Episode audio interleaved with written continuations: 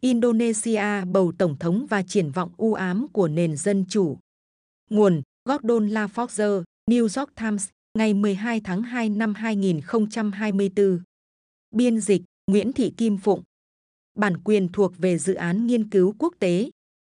Sự chuyển mình của Indonesia thành một nền dân chủ ổn định trong một phần tư thế kỷ qua là một điều vừa khó tin, vừa đáng chú ý.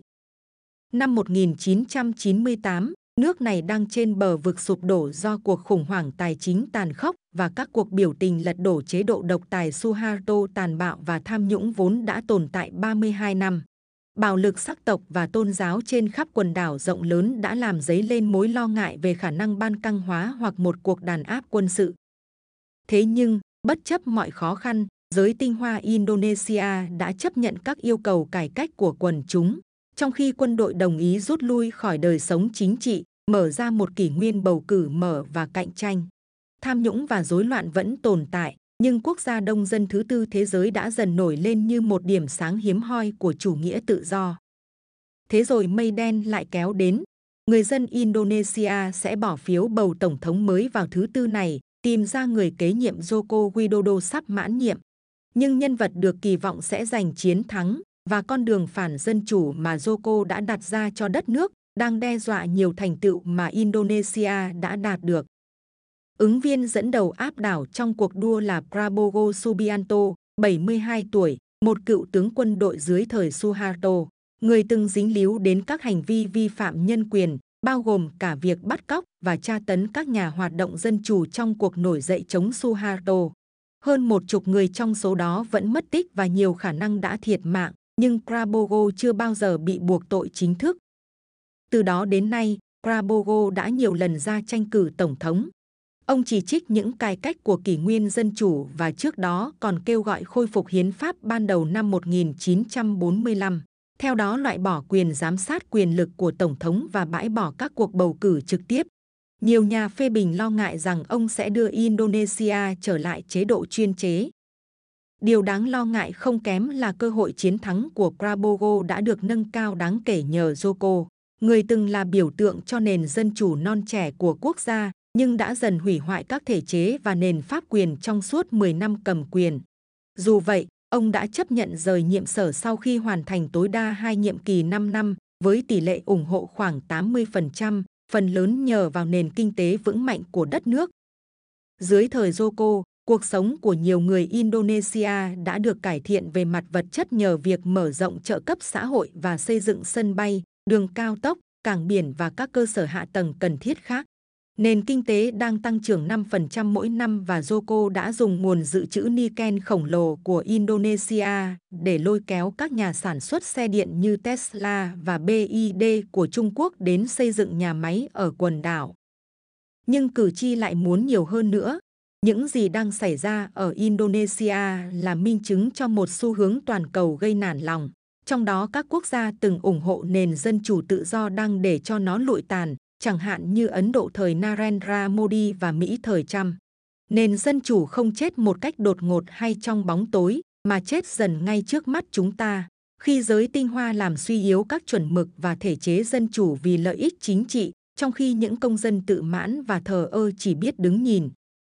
Sau khi thua Joko vào năm 2014, Prabowo đã tái tranh cử vào năm 2019 với một chiến dịch rõ ràng mang phong cách Donald Trump.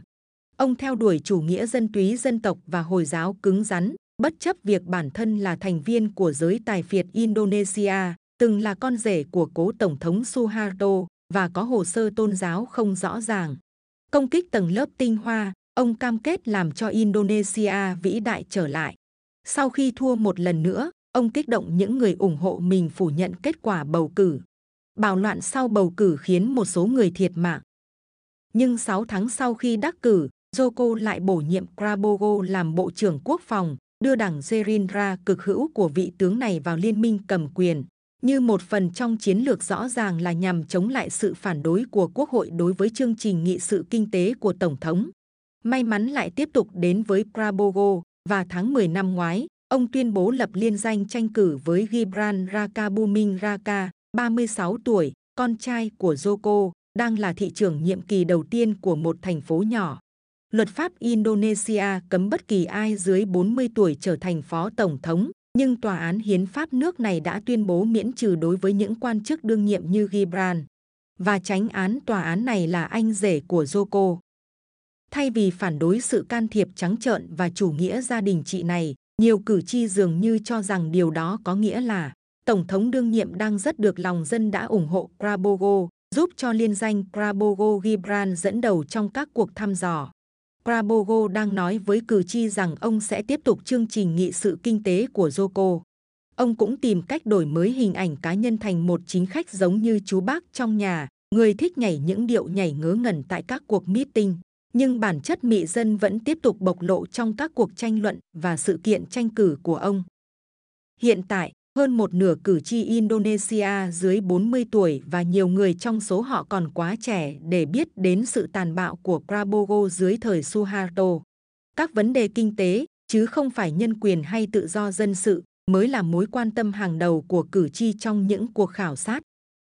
Joko, vốn là tấm gương về các giá trị dân chủ của đất nước, nay lại phản bội chúng. Từng là một nhà sản xuất đồ nội thất ở khu ổ chuột Surakarta, Ông đã trở thành thị trưởng thành phố và sau đó là thống đốc Jakarta, tạo dựng danh tiếng như một nhà cải cách hoàn hảo trong một hệ thống khét tiếng tham nhũng. Xuất thân đó, cùng với phong cách dân dã gần gũi với người dân, đã đưa ông lên vị trí tổng thống vào năm 2014 và khiến giới truyền thông phương Tây tán dương, gọi ông là Obama của Indonesia nhưng ông đã rời nhiệm sở trong bối cảnh nền dân chủ Indonesia mong manh hơn bao giờ hết kể từ chế độ độc tài Suharto.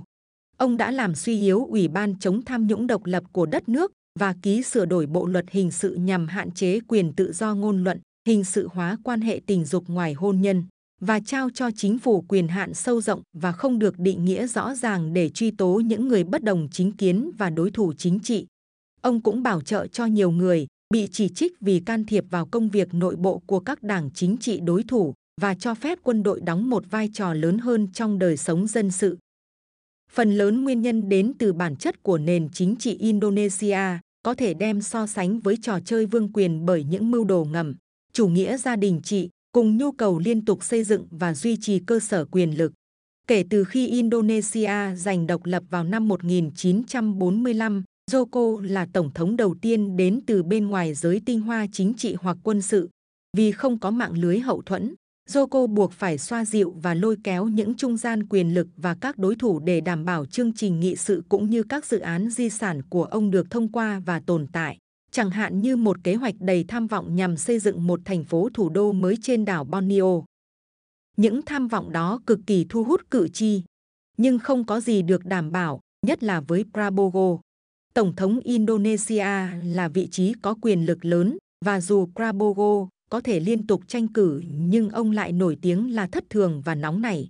Ai biết được ông sẽ làm gì nếu cuối cùng ông cũng giành được giải thưởng mà bản thân đã tìm kiếm lâu nay. Ngay cả việc tiếp tục duy trì các hoạt động từ thời Joko cũng có nghĩa là suy giảm dân chủ. Nhưng Prabowo nhiều khả năng còn thúc đẩy việc đó các nền dân chủ đa sắc tộc lớn khác cũng đang phải đối mặt với những mối đe dọa tương tự. Tại Ấn Độ, các dự án công trình công cộng có giá trị lớn đã khiến mức độ ủng hộ Modi tăng vọt ngay cả khi ông ngăn cấm nhiều quyền dân chủ. Tại Brazil, chủ nghĩa quân Việt đang thịnh hành trở lại khi nỗi kinh hoàng về các chế độ độc tài quân sự trong quá khứ mở dần trong ký ức. Và tại Mỹ, Trump có thể sẽ có thêm một cơ hội nữa để ngồi vào chiếc ghế tổng thống. Prabowo không chắc chắn sẽ giành chiến thắng. Ông đang đối đầu với Ganja Pranowo, cựu thống đốc đến từ miền Trung Java, và Anis Baswedan, cựu hiệu trưởng trường đại học và cựu thống đốc Jakarta. Cho đến nay, Prabowo vẫn dẫn trước rất xa, vào khoảng 50%. Nhưng nếu ông không giành được đa số hoàn toàn vào thứ tư, sẽ có một vòng bầu cử trực tiếp vào tháng 6 giữa hai người có số phiếu cao nhất nhiều điều có thể xảy ra từ giờ đến lúc ấy. Vì lợi ích của nền dân chủ lớn thứ ba thế giới, hãy hy vọng điều gì đó sẽ xảy ra.